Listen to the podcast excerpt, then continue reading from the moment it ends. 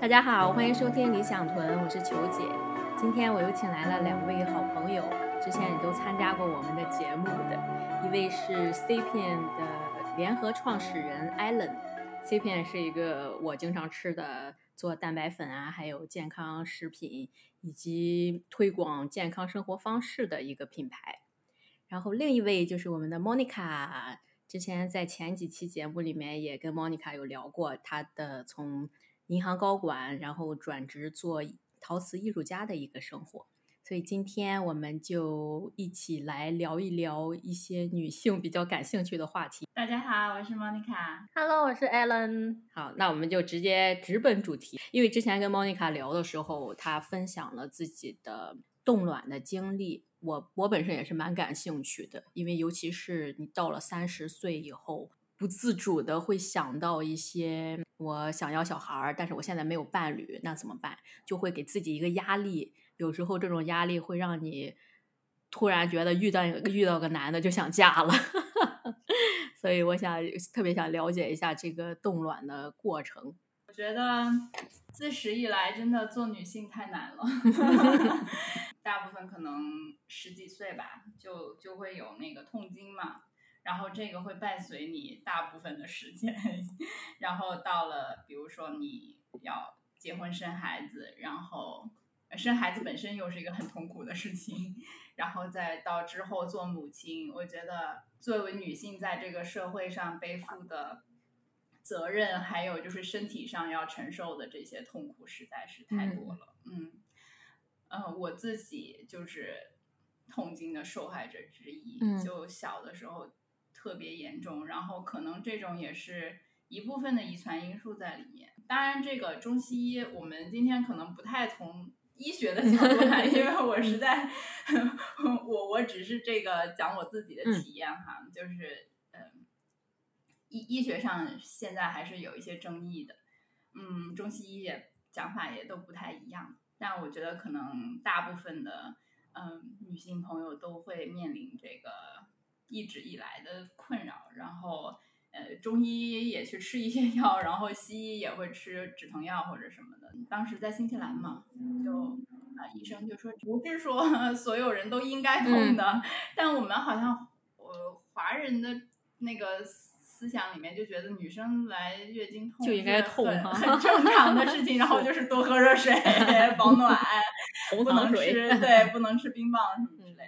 呃，西医就说。其实很大部分的女性如果痛经的话，三分之一的呃可能性是有子宫内膜异位症的。嗯，这种症状呢，其实它也不是一个理所应当的，它也不是说你不管它就没事儿，也不是说你痛就忍着，然后就不去查。嗯、很多时候就是它会越来越严重，然后它会影响到你的器官，然后呃，人的身体其实挺奇妙的，你也不知道它这个。子宫内膜异位会跑到哪里？嗯、如果说你累积就是长年累月不去处理它的话，它有可能会影响到以后的生育的。对，所以新西兰的医生当时就是建议我去做一些检查，然后如果说你要是嗯 ready 要 baby 的话呢，可能就是越早越好，嗯、就是它可能会有一些减缓，但也不是说百分之百你生完孩子就没事儿了。嗯，但如果你不要 baby 的话呢，那你就要考虑说，你以后有可能它变严重，你不去控制它，它可能会影响到你的生育。嗯、我觉得这个就是一个大家需要去普及一下的常识。对，就是你痛经不能就忍着，你还是要去看查一下的。嗯，对，子宫内膜异位也是一个目前在医学上面没有说明确的 course，所以就是也不知道说。怎么去治，就是根治吧，嗯、就是你只能说，哎，它出现了，你去处理一下，然后它还会再出现。OK，对，所以，嗯，我当时听医生的建议就是有两种方法，一种是保守的方法，就是你去控制它，包括吃一些这种抗激素或者是呃呃避孕药的这个调理，啊嗯、就是它可以减少呃月经的。量，嗯，跟次数，所以你就因为它只有在呃排卵的时候，它才会对才会有这个嗯内膜脱落，然后导致内膜异位嘛。嗯，所以你如果减哦少它的量的话呢，它可能就 over period of time 它不会产生那么多。哦，怪不得呢。当时我在新西兰看家庭医生，因为我量比较大，我家庭医生说：“那你吃避孕药吧。”然后我当时嗯就傻了，我干嘛要吃避孕药？我对，其实避孕药它不只是一嗯个不避孕的效果，它还有其他就是调理你身体内的啊荷尔蒙，然后还有呃，这个我想听一下 Allen 的意见，因为他比较专业。对，就其实大姨妈这件事情，在我们 Sapiens Club 里面，这件这个也是很经常提到的一个一个一个问题，因为其实痛经的女生是蛮多的，但就就是说，真的就像 Monica 说的，就是说。我没有一个准确准确的一个数字，但是嗯在于有痛经的人里面，有百分之三十到五十是的确是因为这个这个子宫内膜异位症。我之前有看有看过一些书里面有讲到，就是说，如果你是痛到止痛药都没有用，然后而嗯且就是说，在你就是来大姨妈，就是随着你的年龄，它会越来越严重，然后有嗯些时候，有些时候还会甚至会引不在大姨妈期间你也是会痛的这种情况的话，你可能要去查一下，要去妇科检查一下。但就嗯就是说，另外那百分之五十，我们是可以通过饮食和运动是可以做很很明显的一个调整的。包括我个人也是，我以前就是会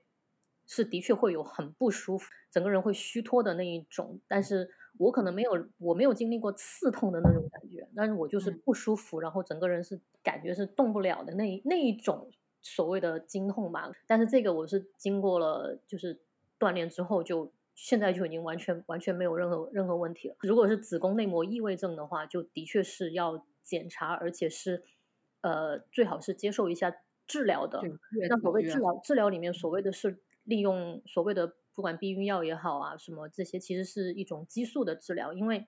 大姨妈本身就是靠两种激素在调节的，就是一个是雌激素，你可能很明显的能够感受到你的大姨妈周期里面有一半的时间。你是整个人觉得很容光焕发，就是做什么都是 真的是 glowing 那种。这段时，然后这段时嗯间你其实不会说特别特别想吃东西，然后锻炼都会嗯很很有效，整个人就是感觉很好。这个是你的雌激素在发挥作用。但是当我们到了另外一个阶段是，就是黄体素或者叫黄体酮这个这个阶嗯段的时候呢，你就会就是特别想吃东西，大姨妈胀着胀着想要来了，然后什么就是嗯这个它调节的是这个阶段。那通过激素是可以去调节这两个不同的阶段的时间的。嗯所以避孕药其实是这样的一个，就所谓的短效避孕药吧，就其实是其实是通过增加一点点雌激素去调整你的整个、嗯整个那个大姨妈的一个周期，这样子。所以其实就算是子宫内膜异位，其实也是大部分是有一些是使用黄体素去进行一些治疗这样子。所以，但我不是医生啊，所以对于治疗这个方面，我懂的不是知道的不是太多。但是我知道激素治疗是比较有效的一些一个方法，但这个一定一定是你要去看医生确诊之后你才会知道。就关于关于它的发病机制，其实就是可能女生一有一些妇科病，就会觉得自己好像是我的问题、自己的问题或者什么，其实没有这回事，就是真的就只是可能就是基因的一些问题，就是的确是就是人体作为一个机机能性的一个一个构造吧，它总会有一点点问题的。这个跟你就是有没有恋爱或者什么这些完全没有任何的关系，不要去怪自己。就甚至还有很多什么听到的很多所谓的什么。什么什么宫颈糜烂呢？什么这些东西，对对对，就是都跟你自己的、跟你的个人生活没有任何任何的关系。避孕药，你一听就想，哦，那是避孕用的，那平常我，其实。不是，它是就是它其实就是一个激素调节对，它其实是一种激素调节药，就是不要把它和你，就是不要过多的去嗯怪自怪自己为什么有这个病用。如果你有这些，就是我刚刚说到，就是真的是痛到你吃止痛药都没有用，然后嗯它会随着时间会越来越严重，就是随着年龄它会越来越严重，而且有些时候会发展到你不来大姨妈都会痛的话，你一定一定要去看医生检查。这件事这个东西很关键，就是不要觉得害怕，或者是觉得没面子或者怎么样，因为其实就跟你感冒了要去看医生，或者是你你受伤了你要去止血一样，其实是很普通很普通的一件事情。因为它这个子宫内膜异位到了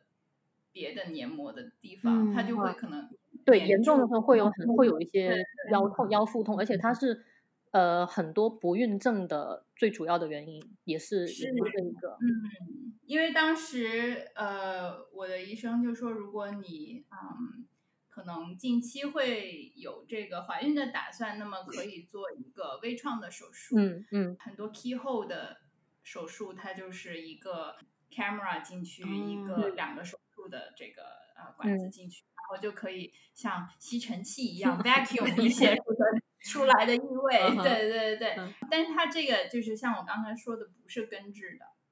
所以你如果说呃 over time 你又 build up 了，你还是得做。哦对对对对。我有身边的朋友做了三次，对，但是这个完会有复发，这个的确是会有，但是怎么怎么说呢？就是如果你是怀孕之后再去做的话，是会很很危险的。就一定是怀孕之前是把就是要检查出来有这些事情，然后去进行一个手术是是最好的一个选择吧。而且我当时就是 年轻的时候，年轻的时候，就是想到现在感觉现在已经五六十了三十岁以前。我说的年轻的时候是二二十来二十来岁对，二十来岁的时候就是觉得吃止疼药啊，然后一直吃止疼药，但是其实吃止疼药也是有很多副作用的。嗯比如说它对你胃部的刺激，然嗯后嗯，其他很多，因为我那个嗯胃之前也不是非常好，然后吃嗯止疼药刺激它的时候，就有一次嗯。因为胃疼又进了医院，我靠对，，所以医生当时嗯就是说你要取舍，你要要不胃疼，要不肚子疼，你自己选。我觉得太太难了，这简直就是现今女性的写照，给了你给了你选择，但实际上还是没有选择。两个都很痛苦。对对对，只有选择痛苦的权利。就是 激素调节的这些药物长期会对你怀孕有什么影响？我是这个我不能说 personally 有什么 evidence，但是我身边的朋友有就是停了药就可以马上怀孕，没有哦其他的 side effects。如果你说的是所谓的短效避孕药的话，其实安全系数还是蛮高的。就是，但是其他的我我不太知道，就是所谓其他的激素治疗这些，我据我所知啦，短效避孕药或者是你说黄体素的这个激素治疗的话，没有那么可怕。就就是在长期的，因为其实已经出现了很多年了，然后长期来看它的什么副作用都基本上摸得清清楚楚了。就除非是说你是一些比较特殊的人群，例如你说你是可能家族有乳腺癌史啊，这些就是包括你的基因筛查里面是有乳腺癌变异的这种，那这种是另另说。但是对于你是只是一个正常的，就是不是说不是说正常，就是说就是对于大众大几率来说的话，它其实是还是相对安全的一种治疗方式。就是它主要有两个医生都非常谨慎的嗯呃 side effects，就是一个是体重容易增加，哦，啊，对，还有一个是你的血液容易粘稠，所以哦会引起血栓，会有一定的对，有嗯一定的风险。但是这种就是你经常去检查，他医生一定会每半年就是通知你去做一个检查。检查，嗯医药这方面还是国外都是非常谨慎的，所以他不会说，嗯，要不然他嗯不会把嗯这个药推到，对对他肯定会通过反复的实验，然后可能会有嗯千分之万分之百万分之一的这个几率，然后他会告诉你有这个可能性。嗯，然你后是在哪里看的呀？我在新西兰，当时这个诊断是在新西兰看的，然后在美国跟英国，就是平时例行做检查的时嗯候，肯定都都会告诉医生你平时吃什么药。嗯，嗯嗯然后，包括我之前啊，还有一次也又可以开另外一个话题，说在美国 急诊是一个什么体天验？哪还好我这是今年发生的事情，嗯。是呃一一年半前发生的事情，就是我可能也是坐飞机的时候不知道哦是。得了一个什么肺炎，但这个不是一个传染性的，就跟感冒一样，有一种是呃病毒性的，有一种是、嗯、细菌细菌性性的，对对对。嗯，就不传染的那种，是是是，嗯。他马上第一件事给你做的就是是不是病毒，所以嗯。其实像这一次的这种大爆发的话，现在做的那个 test 嗯也是，就是我哦当时一进去，我说我肺部就我发烧，我肺部不舒服，呼嗯吸困难，然后他就马上给我做这个，先先规避是不是病毒，所以我当时。测了非常多次，不是病毒，我是细菌性的 somehow 在飞机上传染，然后马上就烧的特别厉害。全世界的医生好像在我的这个 personal experience 里面，就是觉得说，哎，你有吃什么别的药，你对什么东西过敏？然后他一听说你呃刚下飞机，然后又是长期使用这种呃激素的话，他会马上给你做一个叫呃核磁共振的 scan，呃去查全身有没有任何可能的血栓。哦，对，所以医生都是非常谨慎的。嗯，不好意思，扯没题。我们刚才在聊痛经。我们刚才聊痛经，然后呢，对我们说到这个 keyhole 的这个 surgery。对，呃，有些朋友可能做完以后，呃，身体也会有一些不适啊，或者是你可能每个人的身体状况都会因人而异嘛，不一样。听医生的专业建议比较好，但是你需要去做的这一步就是你要了解自己的身体，你要去做检查，然后你要对一些啊常见的医学的东西要有一些科普吧，对，不能是。啊，长辈说什么，或者说传说说什么，还是自 己要有一些呃知识这方面的知识。是，哎，你们两个有没有打那个 HPV 疫苗啊？我有打，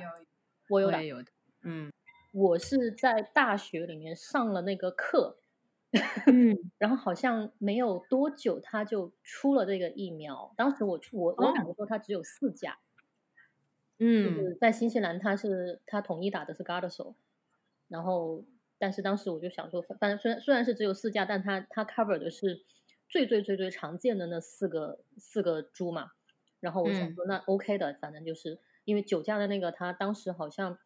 一些临床数据什么这些都不是特别的充足。但是到了现在，就是一那时候我打好像已经好几年前了吧，到现在它其实数据数据方面什么都已经很充足了，所以。这个就算是在中国啊，在在全全球都已经就是一个普遍接受的一个一个疫苗了。而且当时我打的时候好像是，就是当时是说年龄有一个所谓的上限什么的吧，就是最好是在二十六岁这样。对对，我当时是在临界点了，然后所以我想说先先打了再说，反正就是不太不是说不是说你打完之后你就可以就是可以。就是就像什么新冠新冠疫苗这样，也不是说你打完之后你就 可以乱去造，也不是这个意思。不是说你能去参加一些什么互互相互相得新冠的那种 party，不是这种意思。但是 只是只是说给自己一个安全一个保障，对必要的，是对。但是的确会的确，我后来是知道有些朋友他打完之后是出现了比较比较严重的一些副作用，就让他没有办法，因为他总共打三针嘛。他就没有办法去打，就是第二针都没有办法继续，就是可能这跟个人的体质也有关系。就如果他自身的免疫反应太强烈的话，他医生不一定会建议你继续下去。因为现在有四价九价的嘛，你四价如果你觉得不太可以的话，你看你可以去试试另外另一款这样子。就但是如果两个都试了没有就都不行的话，那也没有关系，就真的没有关系，因为到最后决定你的就是这个所谓的子宫颈癌的这个。真的决定性的东西是你每年去做的这个 cervical smear，对，这个去 monitor 去 monitor 你自己自身的一个这种结构上的变化，才是真正的就是在保障你自己，不是说你打了疫苗就所谓的疫苗永一一一劳永逸啊或者什么，因为总有总会有意外什么的，能保保障百分之九十九点九的人，但你可能是百分之零点一，主主要还是做这个 smear 这个比较比较重要一点，嗯，对。真的是，我来英国第一件事儿，我约家庭医生，我就做我的 smear test。我也是，快快先先做上再说。对对对对，我现在是三年做一次，就是我的情况还比较好，所以是三年做一次。嗯，我觉得像英英国、澳洲跟新西兰这些国家，就是这种福利实在是太好了。嗯，我当时的这个疫苗是在澳洲打的，我当时在澳洲读研究生，零零七年。零七年，好久以前了。我好像也是差不多，我哦，我不是零七，我是大概一一一年左右吧，这样子。对，当时学校里面的这种宣传已经就是很普及，就是说你一定要打呀，然后对于女性的这种保障什么的，然后嗯，也全部都是免费的。当时新西兰可能还没有，稍微有一些落后。没有免费，新西兰，新西兰十二岁以下免费，当时。哦，真的，我自费打的。好像现在也多，现在现在我不知道，二十六岁以下是免费的，我记着，只要是你没超那个年龄，他就是给你免费。这这个这个东西的确是比较越早越好了，就是对啊，嗯真的是，没错没错，就是在你有性生活、性经历之强一点前，最好赶快打上。是是是，它这个疫苗其实有一个好处，就是说，呃，因为当时当时我们上课也是有专门学过这这个东西，嗯关于关于它的原理啊什么。它有一个好处是，就是因为你的你从子宫颈从炎症进化到癌症，其实是有好几个 stage 的嘛。它最后嗯就所谓的到到了一个所谓炎症一种所谓的炎症 stage 吧，就是那个就是经常听到的所谓宫颈糜烂，其实根本不是属于糜烂，它只是一种一种形态上的变化而已，不是嗯不是不是不是生活糜烂的那个意思，根本没有那种意思，有一点点，它只是有一种形态上的变化。到了这个 stage，它和癌症其实是虽然只是一个 stage 之差，但是这里面其实也是有呃一个很大很大的概率你是会停在这个地方的，就是只是少概率你会再进一步的发展。当然，这个和很多因素有关。但是对于这个疫苗的这个东西来说，就是说，当时是发当时的研究发现是你如果是在 stage two，就是不是那么严重的一一一些异味的情况的这种情况下，你你用通过这个疫苗，其实就算你已经感染了，你通过这个疫苗是可以是可以 reverse 这个这个它的那个变化的。对，就是说当时好像可能很多人会觉得。就是啊，一定要一定要是小孩的时候才能打，那我现在打了就没有用了，那我就不要打了，没有这回事。就是你，就算你已经感染了，你打了这个疫苗，它是能够能够嗯保护你这个疾病的一个进程的。嗯，所以我当时是因为这个原因，我就觉得那没有任何理由不打呀，对不对啊，就除了就是花不除了比较打一剂要花点钱之外，对，嗯当。时真的我在就是还在银行打拼的时候，呃，身边百分之九十九的都是男性嘛，嗯然后他们本身做事也很拼，然后你就是你每个月还有那么几天你疼的起床都起不来，你还得想着工作的事情，然后你在开会的时候也不能完全的集中精力，我觉得是一个 disadvantage，就你你在竞争方面。怎么去？真的就是我不知道男男性同胞有没有能够体验，就是你你身体有一部分在非常非常疼的时候，你还得去很专注的去嗯 fight for 一个 case，然后就其实真的是挺挺痛苦的。我们不是说呃。之前我们也聊到这个嗯。话题，说女权不是为了给女性争取更多的，就是比男性更多的权益，而是你要知道我们在身体的构造构造造上是不一样的。所以就是这个社会 应该给弱势群体一些关怀，真的是你。才能够保证社会的文明的进步 嘛，对吧？之前我发了一篇文章说嗯。那个卫生巾的这哦个问题，卫生巾嗯。说说说中国很多不发达的地方其实还是买不起卫生是巾，是或者是有呃劣质的这些卫生巾会嗯。对人体造成很多伤害对嘛。然后中国这个嗯商品进口税好像还是就是还还蛮蛮贵的，呃，这个这这个我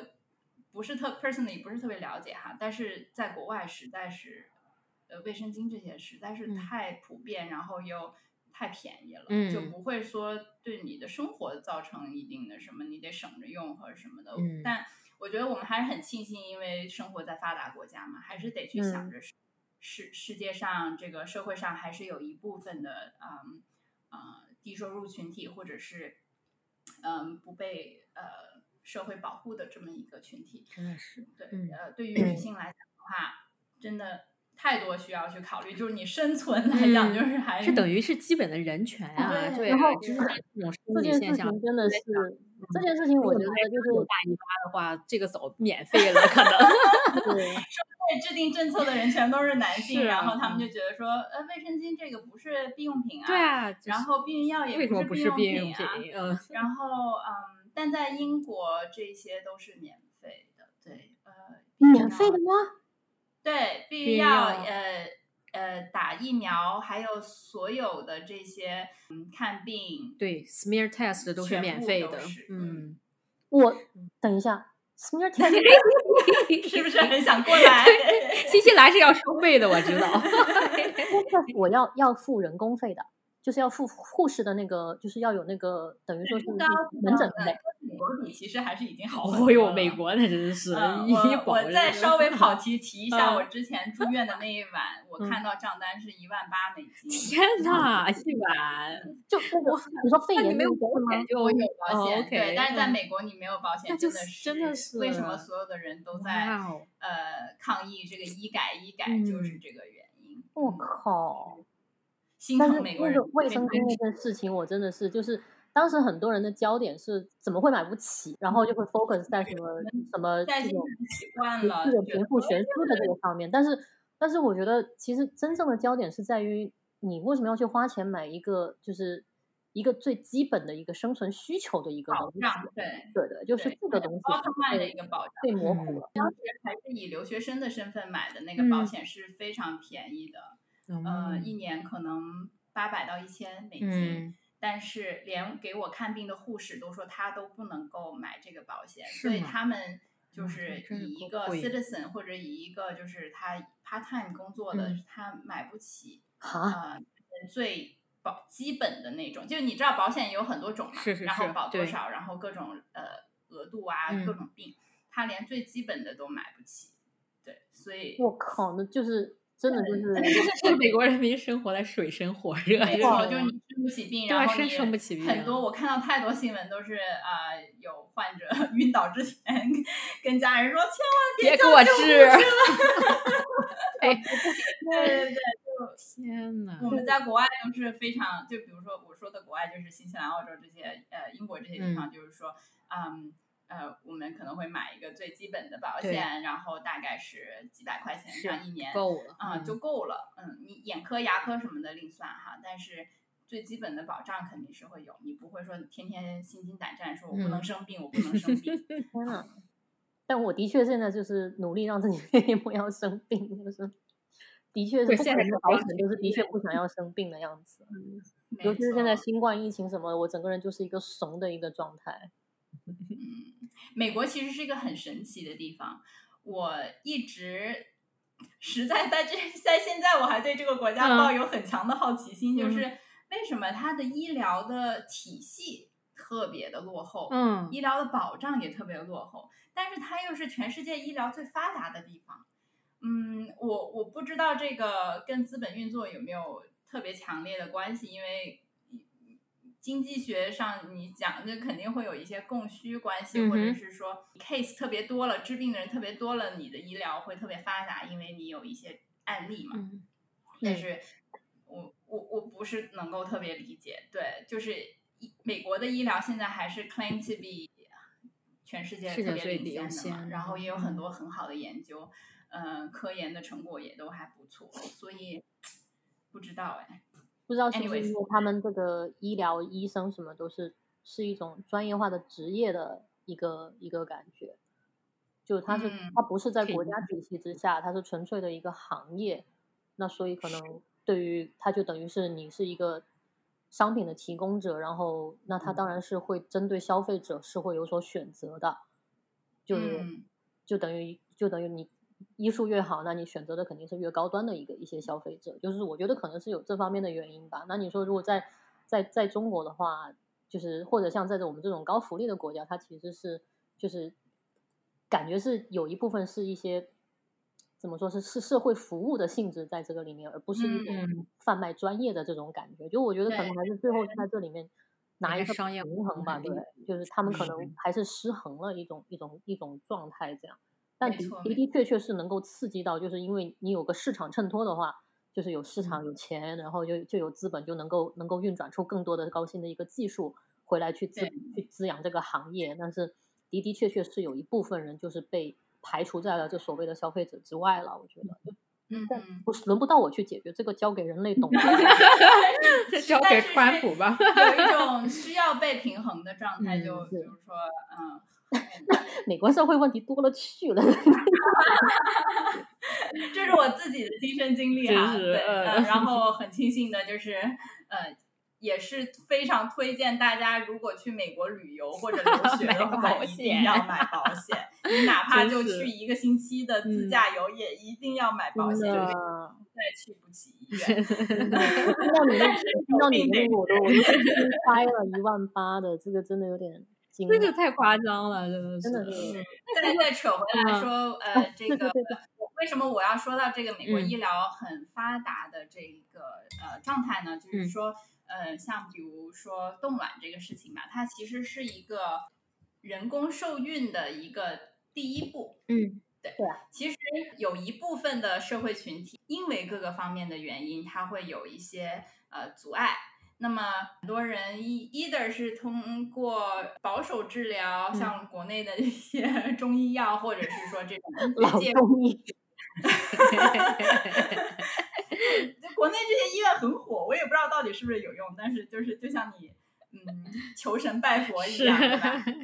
你如果是灵验了，那就有用。嗯 但是医疗介入是另外一种方法嘛，就比如说你啊、通过人工受孕的，就是年纪大啦，或者是有什么其他的疾病啊，或者是有其他的阻碍，身体上面的阻碍，呃，心理上面的阻碍，嗯，以至于你呃怀孕困难，那么它会有这个，就是也是有很长一段时间了吧，这个 technology、嗯就是。人工受孕嘛，就是你把呃女性的呃卵子跟男性的精子通过在体外呃受精的形式呃变成这个嗯、受精卵，然后再植入回女性的身体里面，嗯，作为这个孕育宝宝的这种一个环境，对吧？嗯正常来讲的话，它不就分这几步嘛？嗯啊、那因为现在我觉得也是一个社会的发展的趋势吧，那就变成说，如果啊、呃男性或者是女性想要去保存他这个未来生育的可能性的话呢，他也可以就是先做这头一步，嗯，然后直直到他之后想要嗯搭配成功，呃，有一个宝宝的时候呢，他再把这个呃精子或者卵子取出来。嗯那么现在的这个科技是 available 的，对吧？就是它通过这个液态氮好像是、嗯去控制它的呃温度，，OK，所以它是可以长期恒温的保持呃精子跟卵子的呃新鲜度或者是嗯活力吧。对对对，我 personally 来讲的话呢，就是做了这个第一步，就是嗯你去嗯把你的呃卵子。当你在年轻的时候，身体各方面状况都还不错的时候，去保存你的啊、卵子，当然你的数量肯定是越多越好。这样子你去嗯之后去想要成功的做嗯试管婴儿，或者嗯是想要 preserve 你以后生育能力的话呢，那肯定是呃几率更大一些。嗯嗯，因为毕竟它也不是说百分之百能成功的，它还是有一定的失败率。一般来说，如果你是你你做的如果是人工受孕的话，在你可能就是二三十岁最好的一些最好的生育年龄的时候，人工受孕的，就是就是说，你说只是一颗的话，它就是大概一颗就是三成这样子，就是对，嗯可能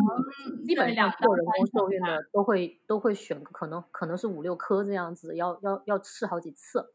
然后如果是你说冻卵出来的，它的就是受精率和生产率会更低一点，因为它经是毕竟是经过了就是一段时间的非活力的一个一个状态，这样就是而且从冻到解冻这个过程也是需要特别小心的。这个就是说，而且就是说，你如果把这件事情作为你唯一的一个保障，那很就是你可能也要做好一个，就是它不是百分百会成功的一个这个这个心理准备。就是我我觉得只是只是说留一手，但是也不能说是真的是这个就能够有一个你想要的一个效果。但是的确是的确确是比没有会好，我觉得是这样子。有点呃像买保险，又 回到了买保险上，就是它有一定的性质上的共通性，就是。你有一个保障，但是你还是希望不要去用对啊，不要去对，我觉得这这这这个是这个是保险专期嘛，我们先澄清一下，我们没有接受任何的赞助啊，对，没有在就是插广告，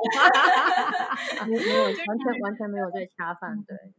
医生也是会建议你，如果嗯说，因为毕竟我们是因为对未来，我自己哈，嗯是对未来有一定的不确定性。嗯，我当时做这个决定也是因为我啊、还要继续来英国深造我嗯陶瓷专业的研究生，还要再两年嘛。然后因为我这这个人生的转折，我换专业，然后我又换国家，然后还没有一个呃 foreseeable 可以预见到的呃多少年以后，因为这个实在是太难决定了，是 就就嗯。可能也是呃，你不是说你努力一定会有一个什么结果，你也不能就是大街上随便抓一个，就是我给你生孩子，所以还是需要个人的这种 preference，加上这个现在独立女性或者是现在社会的发展有很多各个方面心理方面的需求嘛，你不能因为身体方面的需求去嗯，去 sacrifice 你心理上面的需求。还有还有财务上面的需求。对各方面的，现在的这个呃婚姻关系或者是这个两两性关系，实在嗯。是太多需要考虑的。我决定我自身发展跟我的这个嗯个人成长，对于我来讲是很重要的，所以呃也是一个取舍吧，就觉得说我先把心理方面的这个压力，嗯通过这个方式先暂缓一下，或者是你不会去一直想着，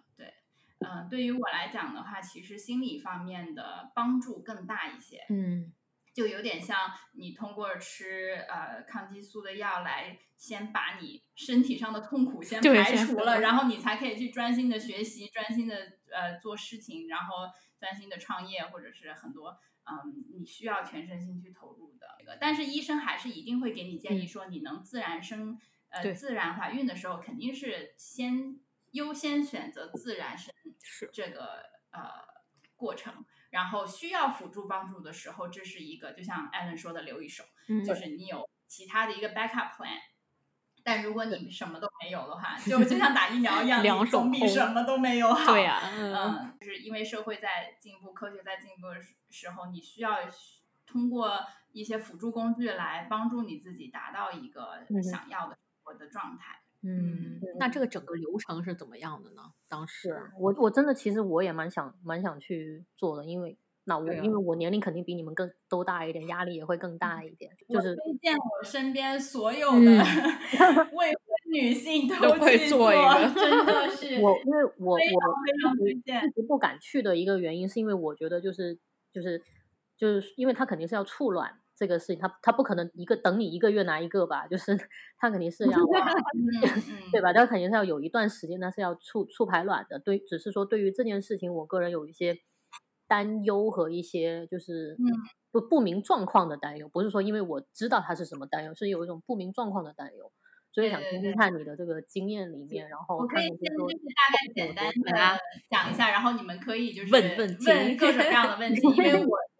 样当时也会有这种担忧。简单的来讲，因为我也咨询了很多医生，在美国的时候，然后美国因为这个行业真的非常发达，嗯，嗯而且可能它就像你说的这个资本的这个经济的效益又非常好，因为它其实算一个比较简单的手术吧，嗯对，嗯然后大家因为呃，for whatever reason，对未来这个人类的 reproduction 又有一个很强的这个需求，所以呃，这个行业蓬勃发展。然后美国的法律，呃，我说的是加州的法律，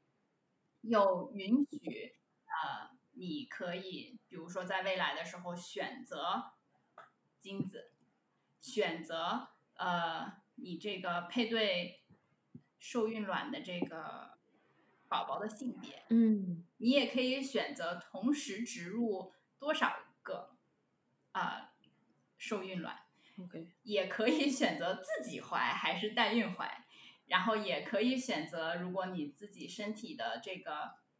卵子可能呃不适合，就是你自己的身体状况实在没有办法取到呃健康的卵，那么你也可以啊、呃在这个市场上找到就是啊、呃人家捐卵或者是通过经济的手段吧，嗯对，但它是合法的，嗯对对对。嗯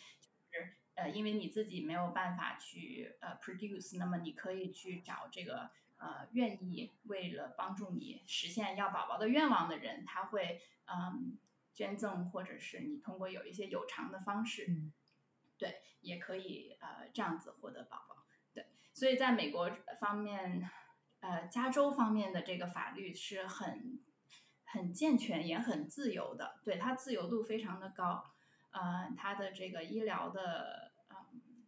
水平，就是这方面的医疗水平也是非常的先进，所以我当时权衡了很多医疗机构，然后也咨询了很多医生，然后才做了这个决定。那么它其实过程非常的 standard，就是你在哪个国家做，其实都是同样的一个呃一个流程，只不过我先前做的这些 research 呢，就是每个国家会有一些不一样。就比如说在新西兰的话，你是无法选择小孩的性别的，他还是想要通过就是自然的这种平衡来高来达到一个新西兰人口的比例的这么一个平衡，但是。呃，女性好像比男性多百分之十，所以，嗯，当然这个政府决定不要人人去介入这个，呃，这个就是科技 的 minimum minimize 它的那个科技的一个介入这种感觉，对，就是帮助的同时，但是又不破坏它的一个自然规律这种感觉。是，那呃，这个又回到我前面说的这个，嗯。怎么说心理压力或者怎么样？就是我之前在银行很多同事都因为工作压力非常大，然后无法正常的受孕，然后他们也会去做这个人工受孕的这个治疗吧。那我了解到的是，新西兰是同时它只会呃植入一个受精卵，嗯，就如果你想要双胞胎呢，是不太可以的。对，但你这个一个进去。呃，以后你要是存活率好像也只有百分之三十到五十，你如果能存活下来，那你是 幸运；但是如果存活不下来，你又得再做第二次，所以身体上又又要受一些，身体跟心理都要受一些折磨。嗯嗯。但是在啊美国的话呢，你是医生会给你一些建议，但你自己做选择。所以你在新闻上看到的一些什么五胞胎啊、七胞胎，这些都是不是自然生产的，它它是非常非常小几率的，它都存活下来了。但是他们呃植入这么多的受精卵的这个原因呢，可能也是呃多一些让它可以生存的 probability，也要面临就是如果说它都生存下来，你的营养或者是身体有没有办法去 carry 这个。他们的法律就说，如果都存活了，是允许拿掉的吗？就是你允许拿掉两个吗？这样子？应该应该不会吧？就是你在怀孕的过程中肯定不会去介入，但是一般真的是非常大的几率，它可能只能生存一两个或者是一个。对对，在孕期过程中，它一个都没有办法呃存活，所以嗯。是有这个选择，如果你想要一个双胞胎或者龙凤胎的话，你是可以去做这么一个选择的。像我身边有朋友是因为个人的身体因素，嗯，不允许，就是他没有办法自己怀孕了，然后你也可以去啊找代孕。那么代孕也是合法的，代孕把你的宝宝生下来以后，你也是可以通过法律程序作为这个孩子的啊亲生父母。嗯。对，所以这方面的，呃，加州的法律还是比较嗯完善的。对于我自己来讲的话，我就是觉得它一方面这个医疗很发达，还有一个就是它未来的你可以的选择性比较多。是，嗯是。然后过程的话呢，其实我觉得，呃，你自己预留的时间可能。呃，两周左右吧，两周到三周左右。你开始去医院先做呃检查，嗯，各方面指标的检查，呃，比如说你跟医生沟通你个人的一些情况，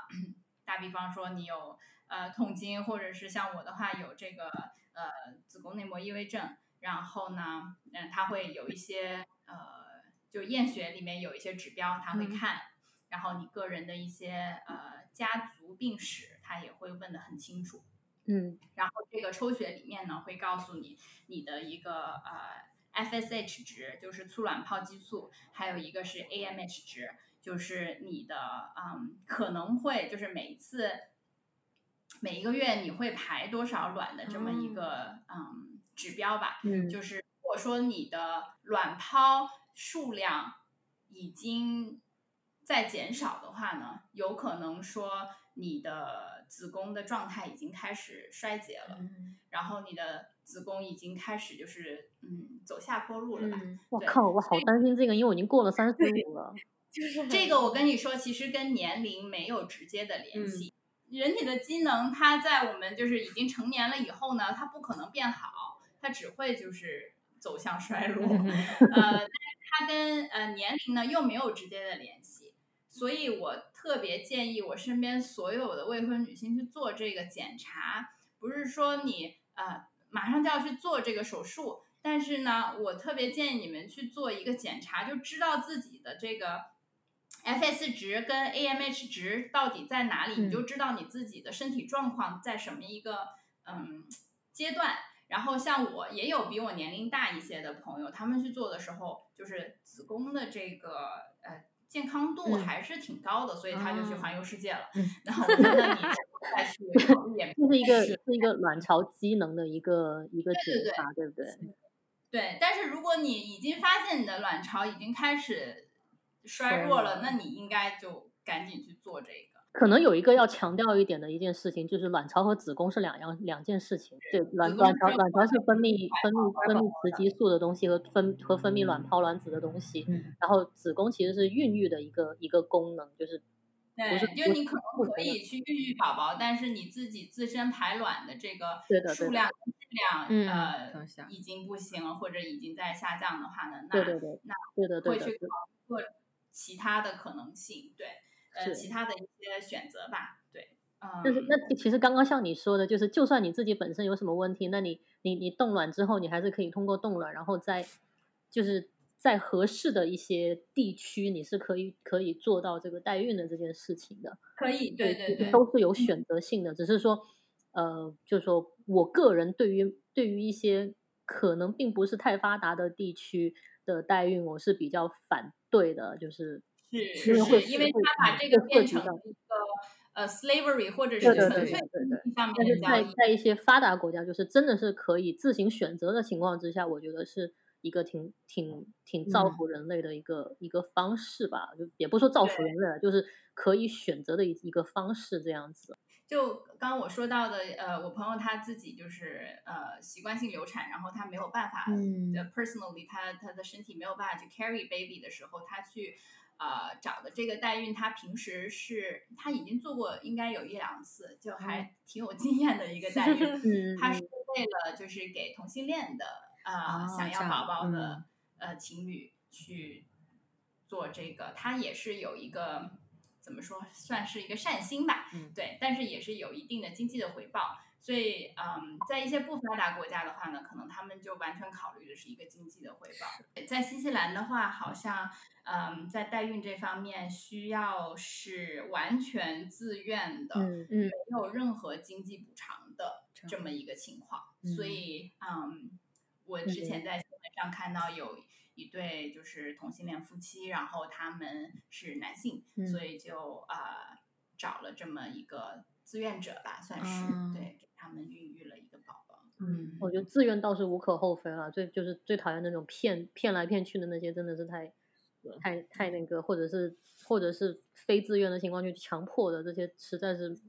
就是实在是不能忍受的。就是道德伦理这方面，哎，就是在不发达国家会有这些劣势，对。但是很呃，怎么说呢？就是呃，因为我知道这个在国内还不是合法的，然后在呃。医疗的体系里面，如果你是未婚的话，也是没有办法去做这个手术的。说呢，非法分子或者有人钻一些空子，嗯，然后有一些呃地下的这么一些机构去做这个，那我建议不要去，对，因为没有人监督这种这这些这些事。对对对，不要去冒这个风险。那如果想要去做这个呃 procedure 的话，最好就是去呃英国、美国、香港，应该也是可以冻卵的。对对对，嗯。有这么嗯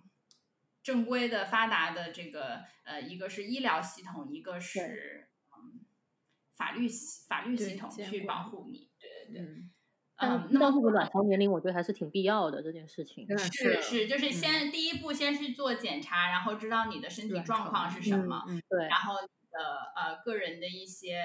嗯家族史，然后医生都会呃做一个详细的呃。咨询吧，会给你对，然后你就开始，如果说做决定要去做这个 procedure 的话呢，那你就会啊，医生会通过你个人的情况，你的这些呃指标给你配你的剂量，就是哦药的这个激素的剂量。嗯嗯，然后一般来说的话呢，是七天到十天的剂量，嗯，然后你打完以后，你的呃中间也会需要做一些检查，然后看你的这个卵泡的呃发育的状况，嗯然后到卵泡都成熟了时候，他会给你安排做一个取卵的手术。那么这个手术的话是呃你无意识的，但它不属于一种麻醉，就是哦嗯，不是全麻的一种状态，但是这个意识，就是你会忘记这个。哦 OK 对对对，嗯，大概手术是十五到二十分钟左右，哦还挺快嗯嗯，很快，嗯，身体状况各方面没什么问题了，你就可以回家休息，然后休息个几天，等你嗯下一次月经来的时候，嗯把这些嗯已经 被取掉卵的卵泡、嗯 排出，啊你的身体就恢复正常了，所以是这么一个。对，如果说你要想保险一些的话呢，就休息个一个月。啊、如果说你需要飞到国外去做这么一个呃手术的话呢，可能就是预留大概前后两三周的时间就可以了。嗯嗯，它会影响你的周期吗？就是这个前后什么的。对不会，你可以就是选择，还好你在两次呃月经之间去做这个 procedure，、也可以通过就是比如说呃吃激素调嗯节你的时间，你嗯你可以选择时嗯间，也可以选嗯择你按照你正常的生理的周期来，哦就走。是医生可以对跟你安排，就是说去怎么去契合你自己的一个对对周期的一个嗯时间。如果说是你实实在是呃平时的生活非常忙的话，那你可以去就是卡一个刚好适合你的时间。对，嗯，那你心情会受影响吗？因为这涉及到激素的一些问题。嗯，我其实身体上感受比较大的就是，嗯。我不知道这个是不是很准确，但是嗯。我觉得我 我有呃有一些像平时他们妈妈说什么有孕孕期的抑郁症，产后是抑郁症产前产后的一些抑郁症，嗯。我我我我觉得我心理上面肯定是有一些这种状态的，就是你觉得你就是一个生产的机器，嗯，你呃自己 完全就是作为一个独立的在这个社会上生存的人的价值，好像就是呃被放到一边，你就是一个呃为了要延嗯、繁衍后代的这么一个机器。我、哦，我觉得最怕这种感觉。嗯其实这个你要有心理准备就没事儿，因为嗯这个大部分都是因为激素啊的对关系。对，要知道会就是你的情绪肯定是会有一些波动的，因为这个激素的关系。然后呢，我的处理方式呢，就是我跟我呃有经验的朋友聊天，呃，因为你对这个未知的恐惧其实比其他的都大，或者说对你的影响来说都都会更更敏感或者更不敢去呃想。那么我呃有过这样子体验的朋友就会告诉我啊，你过几天会大概什么一个感觉，你 之后会怎么样？对，因为你在当下的时候，你可能觉得你肚子特别胀，因为你嗯。同时怀了这么多 怀了这么多宝宝，然后你的肚子又很胀，你很难受，然后你走路就会像一个孕妇，然后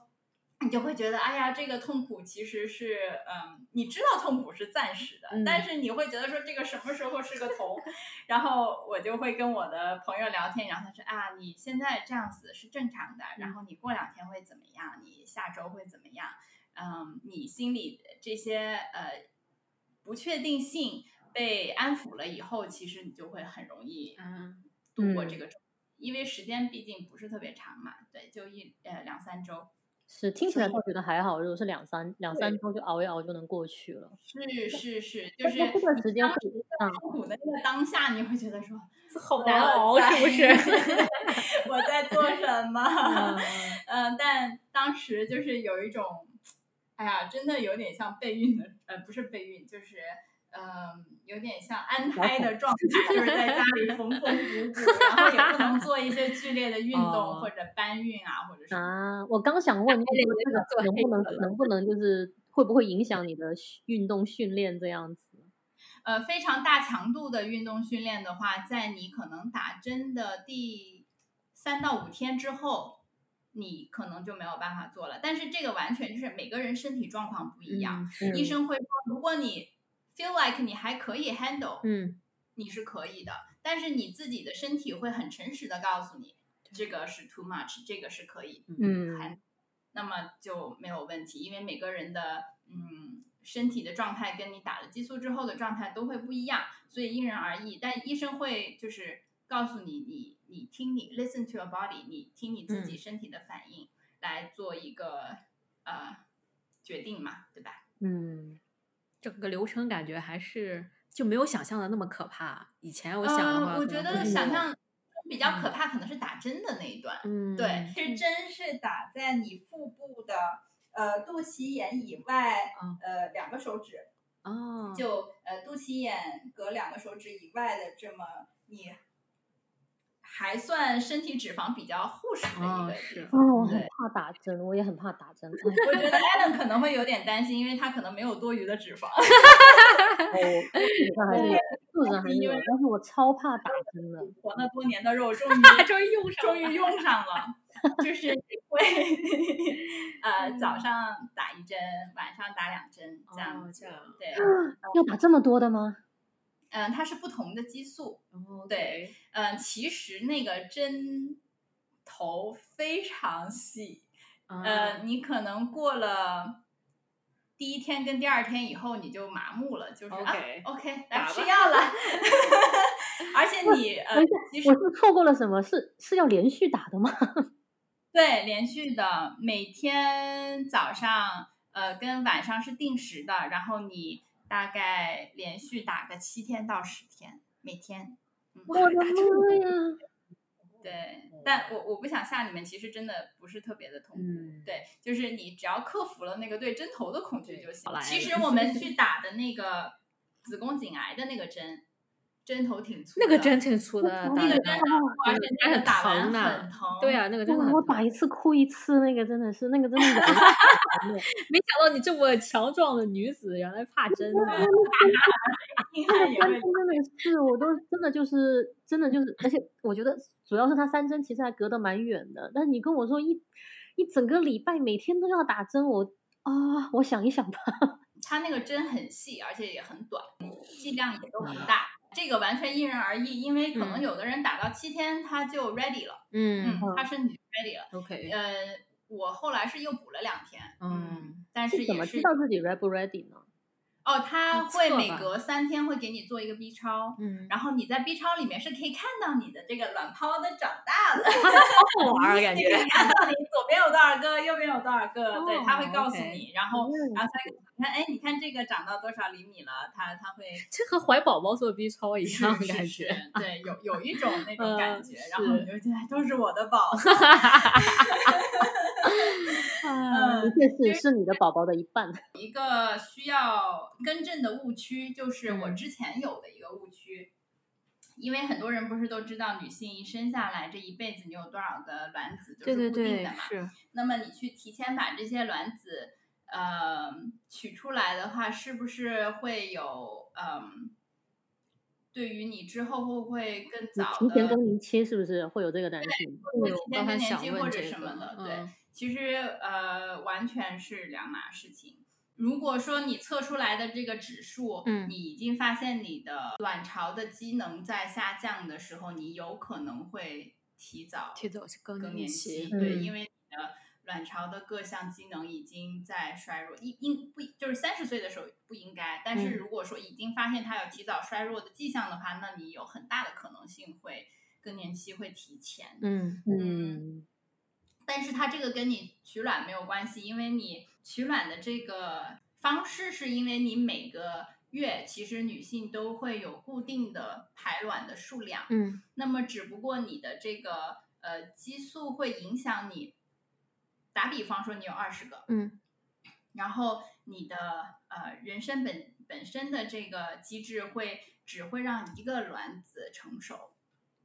那么、嗯。呃我们打激素去调节它，这个时候就是把这个功能给自动屏蔽掉，哦那么也就嗯让你所有的卵泡嗯。都可以、呃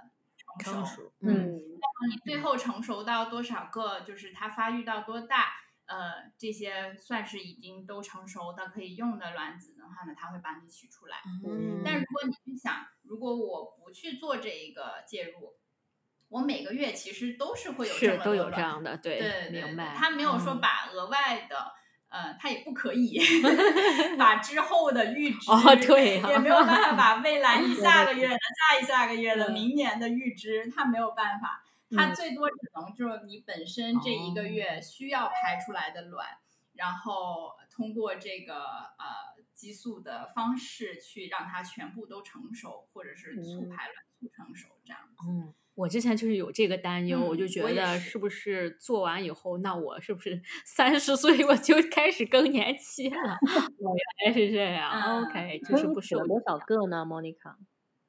我当时好像是促排了二十二十多个吧，二十一、二十二个，嗯但是最后成功取出来满足条件的有十六个。嗯，还还不错，感觉对啊，对啊，对。就感觉没呃白做。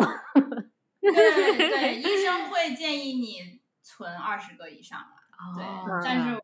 我个人时间方面感觉没有办法，就是嗯再做一次，所以我就觉得，嗯，我我内心满意。OK，我觉得还可以，听起来就是对，就是你的心理预期在那里就好了，就觉得说我这个嗯。保险买了，你也不用买个特别贵的，嗯，把自己的心理暗示给屏蔽掉就可以了。对。但是我真的是有朋友跟我同时的，他就是不是特别成功，嗯，嗯然后像我也有朋友就是要需要做备孕的这么一个呃过程，就是做人工受孕嗯宝宝，他就是真的经历了四五次，嗯，嗯，就习以为常了，嗯。有个很重要的问题就是价格，啊，对，价格这方面我也做了很多比较。就是在美国，它是一个就是很商业化、很 open 嗯产业的、化很产业化的这么一个地方，所以它有很便宜的一万美金的，OK，也有呃三四万美金的，对，呃，价格实在差的挺多的，好像还有是更贵的。就如果你要明星级的代理的话，那可能会更贵。嗯但如果你要就是呃一万以下的，好像也可以做，但是我不敢。嗯，所以我就找了一个嗯大学机构下面的医疗机构，哦对，像比如说。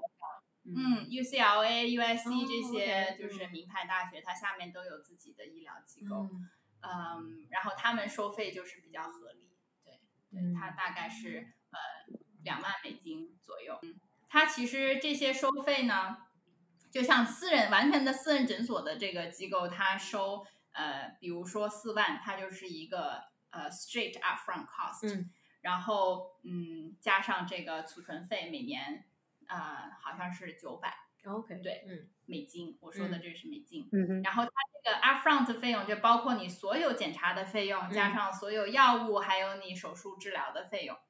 那么，呃，我选的这个大学的机构呢，它就把这些费用都分开，很透明化给你。就是说，你一开始检查是三百五美金，嗯就是所有我刚才说的基础的检查，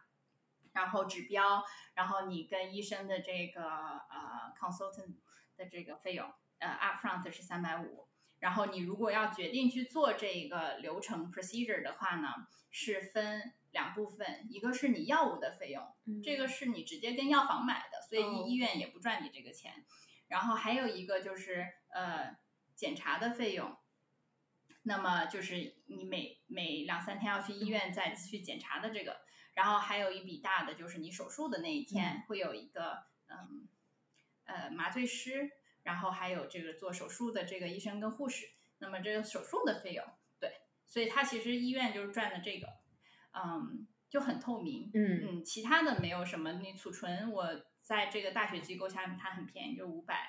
五百五一年，嗯然，后我看了一下新西兰的这个这个 cost，的确是手术的费用就是在五千多到六千这样子。对，其实手术占啊大头，手术跟这个药占大头。然后药的话呢，呃，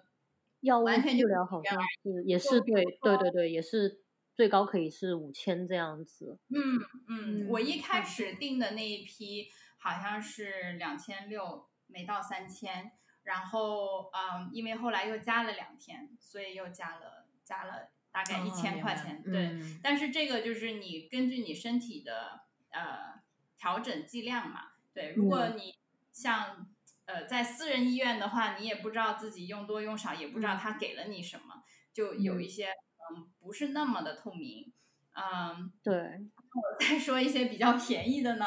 会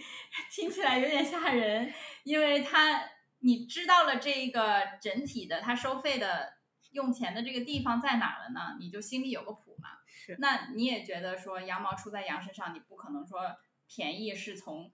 医院的利润里面抠出来的，嗯 可能就是我之前有打电话咨询嗯一些华人的私人医院机构，他就说啊，这个不打麻药也可以的。打麻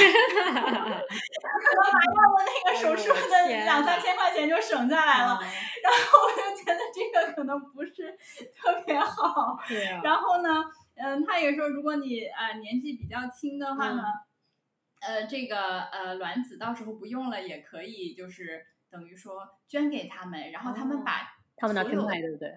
可再能还给你还给你。然后我就觉得这个也有点是不是 borderline gray area，就是这个完全是我的猜测，但我我嗯我觉得就是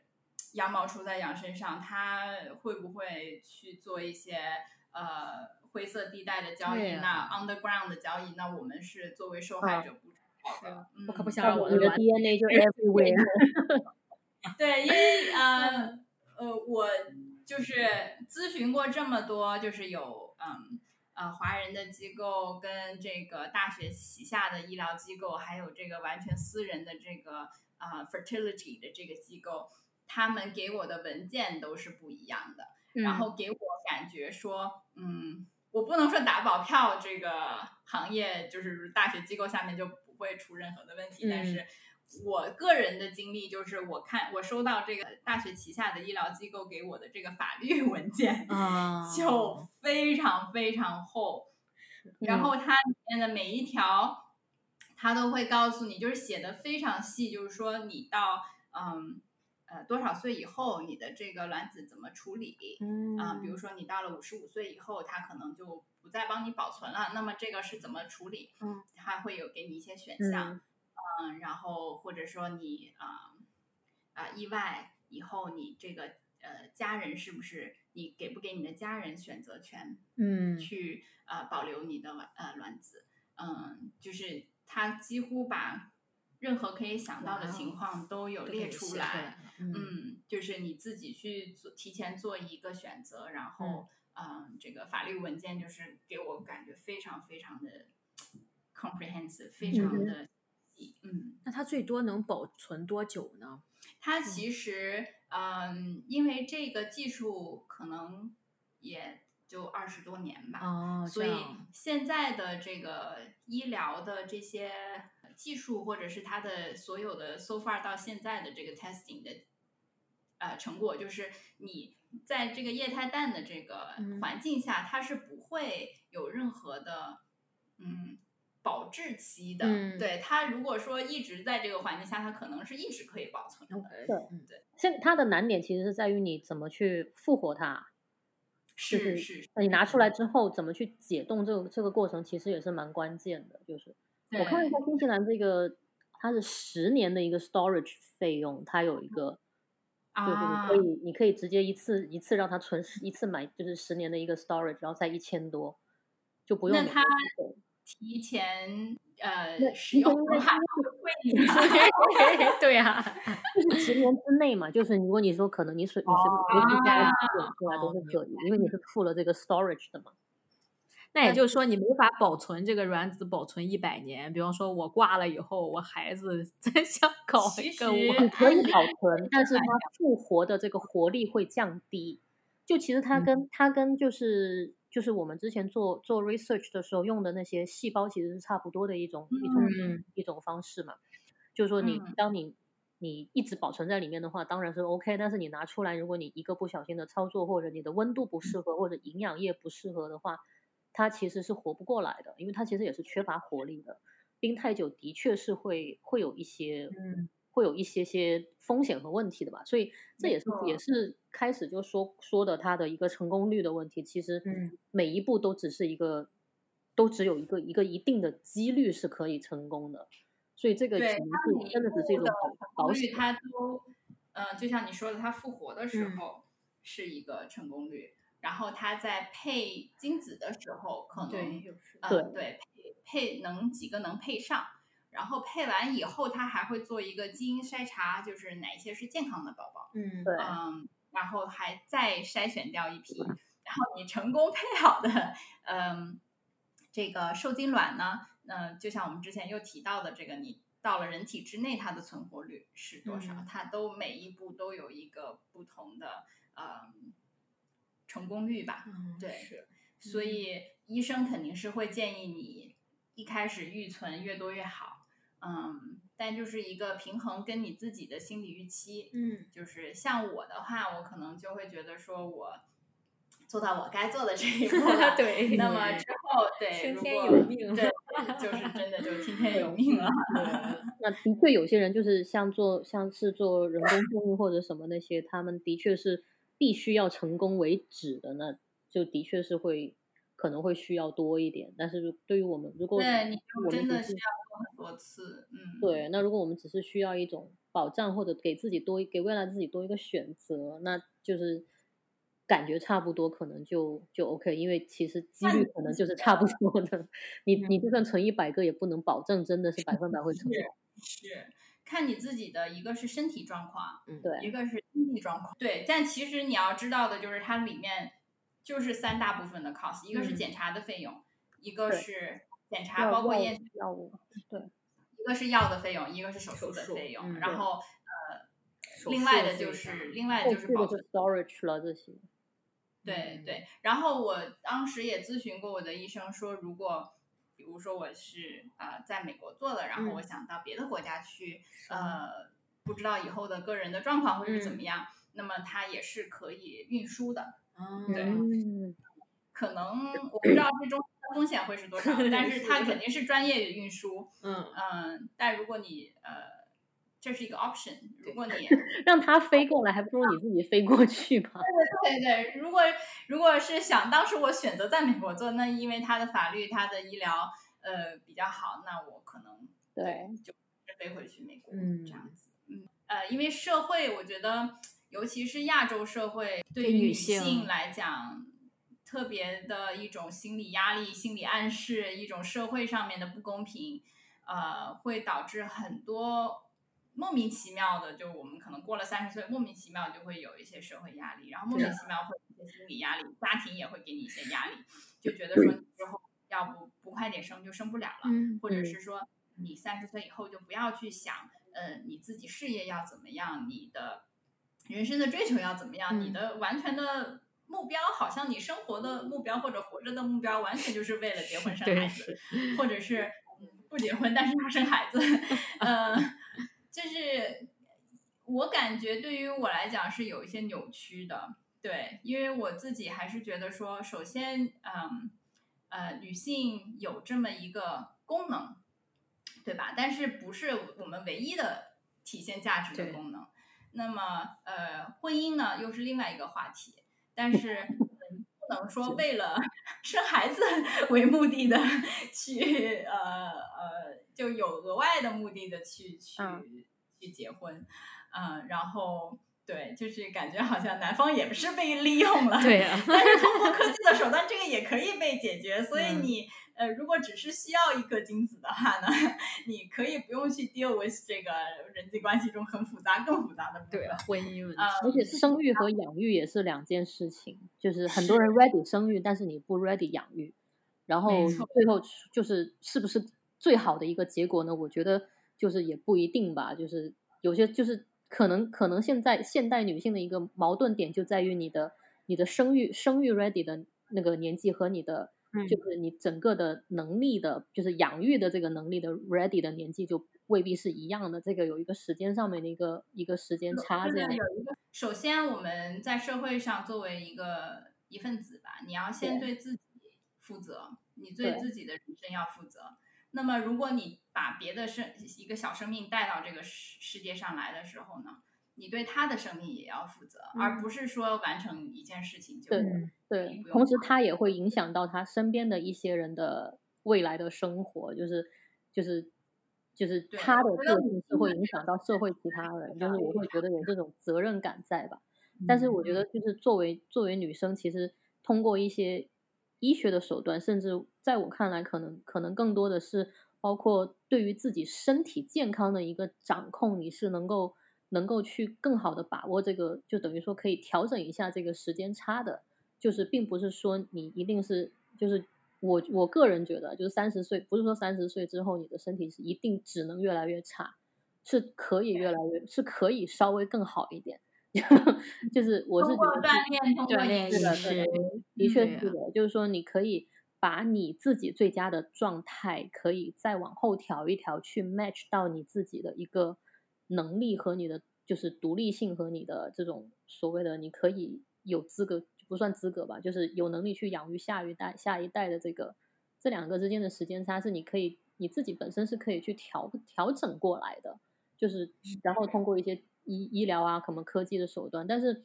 我觉得可能很多人的可能很多人的问题就是就包括我自己也有，就是一就是真就是你要真正的能达到这种健康的状态和一个。财务上面的独立性，去让你有这些选择，其实也不是一个很简单的事情。就是说，如果你现在比较年轻的话，还是的的确确是你在自身上面多努力一点点，未来的选择就会更多一点点。我我是有这种感觉，但是现在也不晚，就是不管几岁开始都都不晚。但如果你只是让任由时间的去，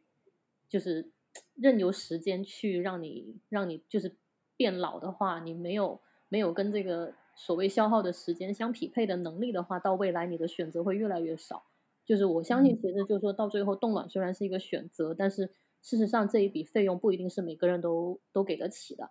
就是只能是变着说，我们的确可能是因为有一些家庭环境啊，或者是曾经的一些努力，导致我们现在有这个能力去做这件事情。但是如果你没有这个基础在的话，这个选项其实也是基本上也是不对你开放的，也就就变得说会越来越被动，越来越被动。所以就是看你的时间要花在什么东西上面。那如果你预期自己可能就是，如果你现在二十五岁，你预期自己到三十岁也不会说不想再专注专注任何有什么能力啊或者生活状态上的改变的话，那我觉得。趁早的去结婚生子，可能也是一个更好的。对，每个人的路可能都不一样。对的，就是我觉得是做自己，做自己最好的一个选择。没有说所谓的一一定对或者一定一定错，没有标准答案。对，没没有，只是每个人的境境遇都际遇都不太一样。但是如果你说本人你你你在二十五或者三十岁左右，你觉得？你还想要有一个能力上呢，事业上，就像 Monica 这样有一个上升的空间，或者有更多的一个就是自由度的话，其实那是可以花费一部分时间在自己的能力、个人发展上面，然后让自己未来会有更多的选择。就是我相信，如果不是，就是如果不是你真的是努力了那么多年，你现在也不会真的有有这个资源去做去做这件事情。就我觉得也是一种看你要把时间和精力放在什么地方的一个。一个选择吧，其实是。之前我嗯做演讲的时候，有一些朋友嗯很就是很常提问到，就是说你给年轻人一些什么建议，或者是说啊我现在还不知道，就是事业上面或者生活方面还不知道自己的真正的兴趣爱好在哪里，或者真正的这种我们之前聊到的这个 passion 或者是 drive 的时候。我就会非常诚实的告诉大家，呃，就是努力赚钱，努力赚钱，这样子你以后会有更多的选择。的确，就是当知道想要怎么去呃做一些事情，或者你想去尝试一些事情的时候，你自己的储备能不能够允许你有这样子的选择？你愿意承受多大的风险？嗯，都是你自己，就是可能前期的一些储备。对对。嗯，还有就是我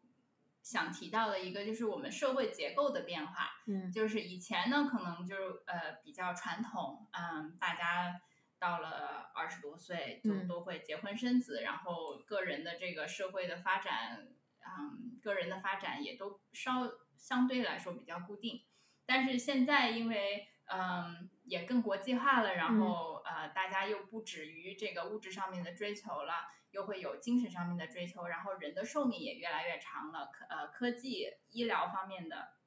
这些成果也越来越发达。在各方面影响了人的生活。那么现在社会的结构就不止于呃，ideally 这个一夫一妻白头到老，然后活到比如说七八十岁，然后就呃四世同堂，然后就很圆满。嗯，现在有各种各样的社会结构，比如说这种呃独居的群体，比如说同性恋的群体，比如说嗯再婚的群体，或者重新组建家庭的呃，可能我们在国外就是见到越来越多了，各种各样的组合，嗯。所以这个医疗就是医疗方面，就是有一些嗯，得跟这个社社会嗯相匹配或者是相互补的这么一个呃进程在发展。那么也有我接触到的有一些嗯独立女性，她自己事业非常的强，然后呃自己的这个精神方面的发展，或者是呃各个各个领域有觉得自己。嗯，非常的嗯，追求到了一定的程度，然后她又很想要。那么在现代的这个医疗的体系下，就可以，你你可以自己养育，在各方面 ready 的情况下，你可以自己养育的时候呢，那你给足他的这个爱，那么你是可以自己养呃一两个小孩的，对吧？呃，不是说嗯，传统的社会观念不允许这样子的。嗯，组成我觉得以后的社会发展一定会有更多多元化的家庭的组成。嗯，我们需要去更 open 的去看待这些。嗯，其实并不是说你生长在一个双亲健全的家庭，你就你就是一个你就能长成一个健全的人。比方说，好多。爸妈他们从小就吵架，让孩子生活在这样一个环境里，还不如让他在一个充满爱的单亲妈妈家庭里。是，就说有很多可能性，没有必要有一个固定的这种模式。一定要给足孩子足够的爱。你在呃，不管是在正常生育的情况下，还是在你想要通过人工的手段去呃做孕育宝宝的这个选择，呃，只要你决定把另外的生命带到这个世界上来讲。你就一定要做好这个心理的准备，跟所有的就是你能够嗯给到他的这个越多的爱越好。之前我还跟我朋友说，哎，我真希望有一个父母的那种考试考核制度，所以才能养孩子。真的不是所有人对呀，不是所有人都配当父母的，真的是。就是很多人连自己都没有搞明白自己是怎么回事。对啊，怎么会辅导？就是另就是另外的人去告诉他们人生是怎么回事呢？对吧？就是很多人到现在都就是可能很多人都没有没有意识到所谓的什么，就是所谓的时间有限呐，或者所谓的你的人生要怎么去规划呀？大部分人都是没有这个概念的，就浑浑噩噩过一生就完了。基本上都是随波逐流的，绝大部分人都是。都是这样子，然后其实就是嗯，我我觉得还是就多看看书吧，先多找到自己。对我刚才也是，我刚才也是想提说，就是呃，多读书，然后多看看，就是扩大你的世界观，扩大你的各方面的知识。嗯，对，不管是对自己身体的了解，对自己心理的了解，然后也对这个世界。对宇宙观 的这个了解，然后你就会发现，哦，原来还是有非常非常多，嗯，怎么说呢？值得，嗯，就有很多要思考的地方，真的是值得我们作为一个人类在这个社会上，嗯，去去贡献或者去做一些自己是，就其实这个也是涉及到，就是你你自己的一个怎么说，你呃个人的一个。呃，成就感之类的吧，这种算。是。就是对于你自我的一个探索，然后对于什么东西真正的能够成为你人生的意义，能能够带给你真正的成就感，这个东西是是需要去思考的，而不是说社会给你设定一个什么样的路，就是其实社会没有在给你设任何的路。就我很坦白说，除了除了说你大学到大学毕业之前，你的确是有一条好像看得见的社会给你铺的路，就是。你要读书，但这个也只是一个给你的一个选择而已。你你完全可以选择不上学，但是你要自己去学习。就其实最后还是看你你个人对于知识是什么态度，然后你的你对于目标。你是设定什么样的一个人生目标？你觉得哪些东西对生命是最有意义的？这样子，每个人可以答案可以不一样，但是我觉得追求的过程是一样的，就是没有一条标准化道路。的确确没有的，就是就是别人再成功你也不可能复制，的确是这样子。所以你要找到自己的东西，就是而且我觉得可能在过去的，不是说过去，就是比较近期的人类社会还是 focus 在就是因为一个。资源的大爆发的一个状态下面，然后我们可能更多追求的是一些物质上的丰富，这个是上一个阶段。但是我觉得下一个阶段的人类可能更多的是在于一个自我精神上面的一个一个丰富，就是说你什么东西能够真正的带给你成就感和满足感？因为我觉得，就是对于不同的人来说，其实你得到你得到就怎么说，嗯。你很想要一件东西，然后你你通过努力得到了这件东西，那不管它是是大是小，其实满足感是一样的。可能可能马爸爸买一栋房子和 和和和你买了一个和你买了一个篮球，其实是一样的，一样的满足感。就很就是我觉得就是最后是你要去，你只能通过学习，然后去思考，去获得什么东西能够给你最大的满足感，就是你只只能是通过这个这条道路去走。那不是说别人帮你铺了一条路就一定有一个，那是别人给你的目标，不是你的目标。那我们最后就让艾伦介绍一下你的 C P Club 吧，我们来收个 主要是推广一下这种健康的 生活方式。突如其来的广告时间，突如其来广告时间必须要打一个广告。我我我没打钱，我没有给你打钱的哦。你可以简单介绍一下，是我们就是创业女性的骄傲，真的是。没有，尤其你这个，我之前也参加过，而且我都吃你们的产品，所以这个很感谢，感谢，感谢，感谢大家的，感谢，真的感谢大家的支持。我知道 Monica 到现在还在用着我们的 Shaker，是不是？我看到它了，我每天都用，我一次大家就看到了。对，可可惜就是我们现在的产品还没有办法在在在欧洲和美美国那么那么远，还没有 reach 到那么远，就是。但目前我们是新西兰和。和中国两个两个比较主要的那个 market 吧，就是其实我们想 focus 在的就是在就是一开始我们是以减肥为一个 focus，然后也是以这个就是就是等于是宣作为一个宣传的一个一个点，但是实际上我们其实真正想要推广的是一种健康的一种生活的一种理念，包括说其实近十几二十年在营养学这一方面其实。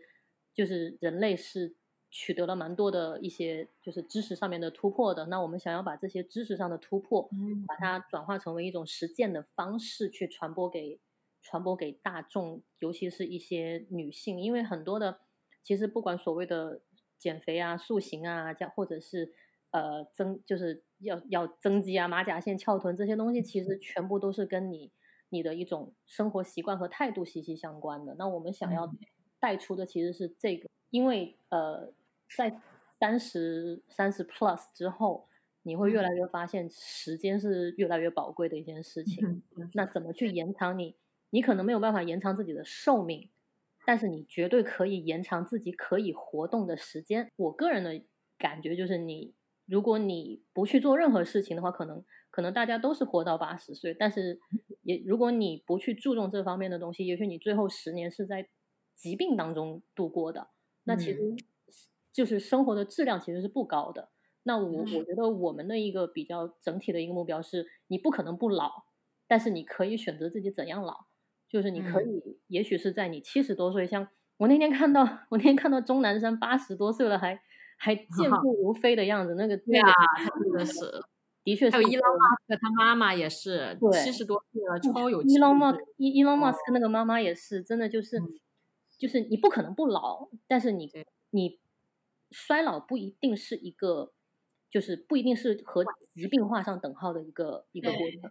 就是说，我们其实想要推的是身体的状态、你的精神的状态，还有就是呃，你寿命的长短，现在可能没有说人类一下子可以活，就是超过呃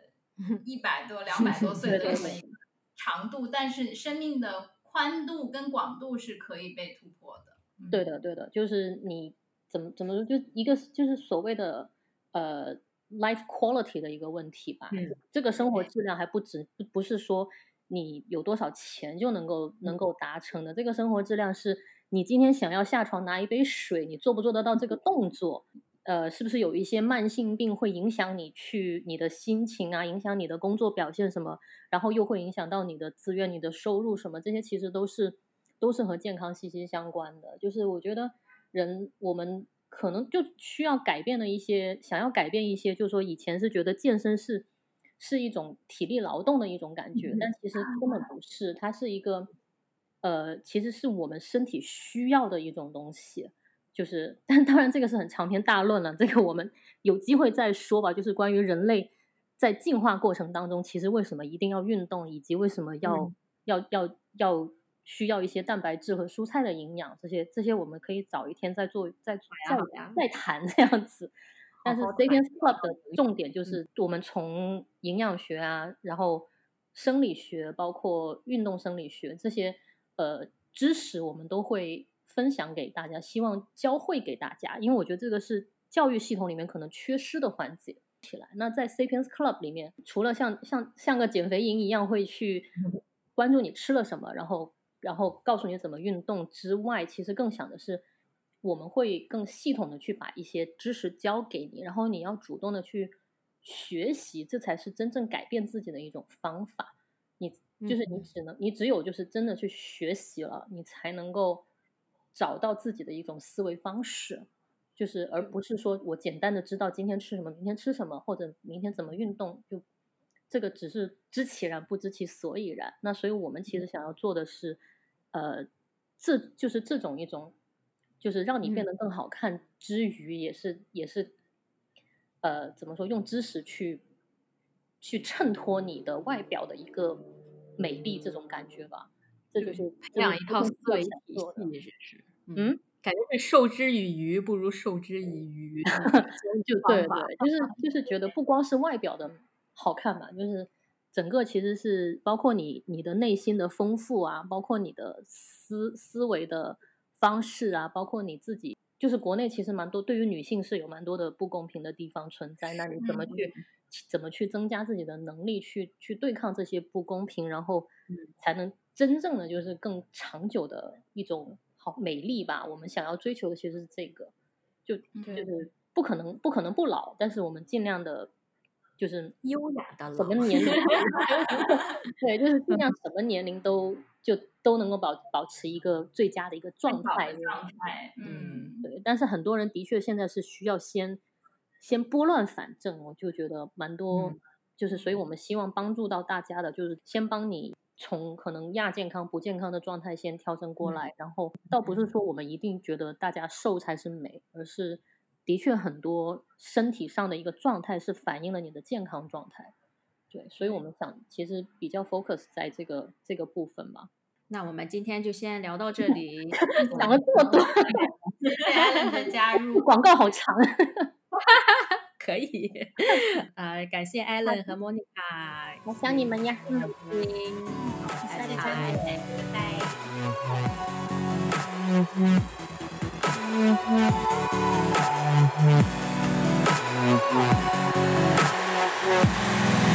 Mm-hmm.